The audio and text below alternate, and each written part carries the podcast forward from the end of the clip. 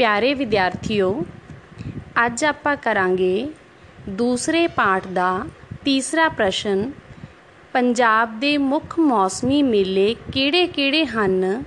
ਇਹਨਾਂ ਵਿੱਚੋਂ ਕਿਸੇ ਇੱਕ ਮੇਲੇ ਤੇ ਸੰਖੇਪ ਨੋਟ ਲਿਖੋ। ਬੇਟਾ, ਮੌਸਮੀ ਮੇਲਿਆਂ ਦੇ ਨਾਮ ਤੋਂ ਹੀ ਸਪਸ਼ਟ ਹੈ ਕਿ ਮੌਸਮੀ ਮੇਲੇ ਉਹੀ ਹੋਣਗੇ ਜਿਹੜੇ ਬਦਲਦੇ ਹੋਏ ਮੌਸਮ ਦੇ ਨਾਲ ਸੰਬੰਧਿਤ ਹੁੰਦੇ ਹਨ। ਤਾਂ ਪੰਜਾਬ ਦੇ ਵਿੱਚ ਆਪਾਂ ਦੇਖਾਂਗੇ ਕਿ ਕਿਹੜੇ-ਕਿਹੜੇ ਮੇਲੇ ਬਦਲਦੀ ਹੋਈ ਰੁੱਤ ਨਾਲ ਸੰਬੰਧਿਤ ਹਨ।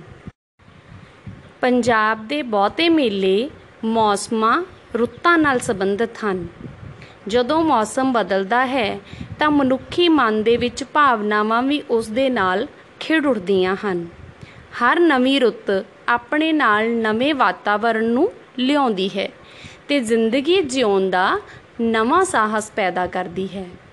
ਸਭ ਤੋਂ ਮਿੱਠੀ ਤੇ ਸੋਹਣੀ ਰੁੱਤ ਬਸੰਤ ਦੀ ਮੰਨੀ ਗਈ ਹੈ। ਇਸ ਸੁਹਾਵਣੀ ਰੁੱਤੇ ਮਾਘ ਸੁਦੀ ਪੰਜ ਨੂੰ ਬਸੰਤ ਪੰਚਮੀ ਦਾ ਤਿਉਹਾਰ ਸਾਰੇ ਪੰਜਾਬ ਵਿੱਚ ਬੜੇ ਚਾਅ ਤੇ ਹੁਲਾਸ ਨਾਲ ਮਨਾਇਆ ਜਾਂਦਾ ਹੈ। ਅਨੇਕੀ ਥਾਈਂ ਨਿੱਕੇ ਵੱਡੇ ਮੇਲੇ ਲੱਗਦੇ ਹਨ।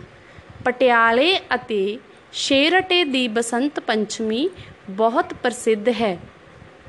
ਤਾਂ ਪਹਿਲਾ ਮੇਲਾ ਬੇਟਾ ਆਪਣੇ ਕੋਲ ਆ ਗਿਆ, ਬਸੰਤ ਪੰਚਮੀ ਦਾ ਮੇਲਾ। ਨੰਬਰ 2 ਤੇ ਹੋਲੀ ਦਾ ਤਿਉਹਾਰ। ਹੋਲੀ ਰੰਗਾਂ ਦਾ ਤਿਉਹਾਰ ਹੈ ਤੇ ਕਹਿੰਦੇ ਨੇ ਕਿ ਰੰਗਾਂ ਵਿੱਚ ਕੁਦਰਤ ਵਸਦੀ ਹੈ। ਕੁਦਰਤ ਵਿੱਚ ਰੱਬ ਰੰਗਾਂ ਨਾਲ ਖੇਡਦਾ ਹੈ ਤੇ ਇਸੇ ਤਰ੍ਹਾਂ ਜਦੋਂ ਰੰਗਾਂ ਦੇ ਨਾਲ ਬੱਚੇ ਖੇਡਦੇ ਐ, ਤਾਂ ਪੰਜਾਬ ਦੇ ਲੋਕ ਕੁਦਰਤ ਦੇ ਨਾਲ ਆਪਣੇ ਆਪ ਨੂੰ ਇੱਕਮਿਕ ਹੋਇਆ ਮਹਿਸੂਸ ਕਰਦੇ ਹਨ। ਤਾਂ ਬੇਟਾ, ਤੁਹਾਨੂੰ ਦੋ ਮੌਸਮੀ ਮੇਲੇ ਦੱਸੇ ਐ, ਤੁਸੀਂ ਦੋਨਾਂ ਵਿੱਚੋਂ ਕਿਸੇ ਇੱਕ ਦਾ ਵਰਣਨ ਕਰ ਸਕਦੇ ਹੋ। ਤਾਂ ਤੁਹਾਡਾ ਪ੍ਰਸ਼ਨ ਸੀ ਬੱਚੇ, ਮੁੱਖ ਮੌਸਮੀ ਮੇਲੇ ਕਿਹੜੇ-ਕਿਹੜੇ ਹਨ? ਕਿਸੇ ਇੱਕ ਦਾ ਸੰਖੇਪ ਵਿੱਚ ਵਰਣਨ ਕਰੋ। ਤਾਂ ਪਹਿਲਾਂ ਆਪਾਂ ਇੰਟਰੋਡਕਸ਼ਨ ਦੇਵਾਂਗੇ ਕਿ ਮੌਸਮੀ ਮੇਲੇ ਹੁੰਦੇ ਕੀ ਹੈ ਜਿਹੜੇ ਬਦਲਦੀ ਹੋਈ ਰੁੱਤ ਨਾਲ ਸੰਬੰਧਿਤ ਹੁੰਦੇ ਹੈ ਉਸ ਤੋਂ ਬਾਅਦ ਦੋਨਾਂ ਮੇਲਿਆਂ ਦੇ ਨਾਮ ਦੱਸ ਕੇ ਤੁਸੀਂ ਕਿਸੇ ਵੀ ਇੱਕ ਮੇਲੇ ਨੂੰ ਦੀ ਡਿਟੇਲ ਜਿਹੜੀ ਹੈ ਉਹ ਦੱਸ ਸਕਦੇ ਹੋ।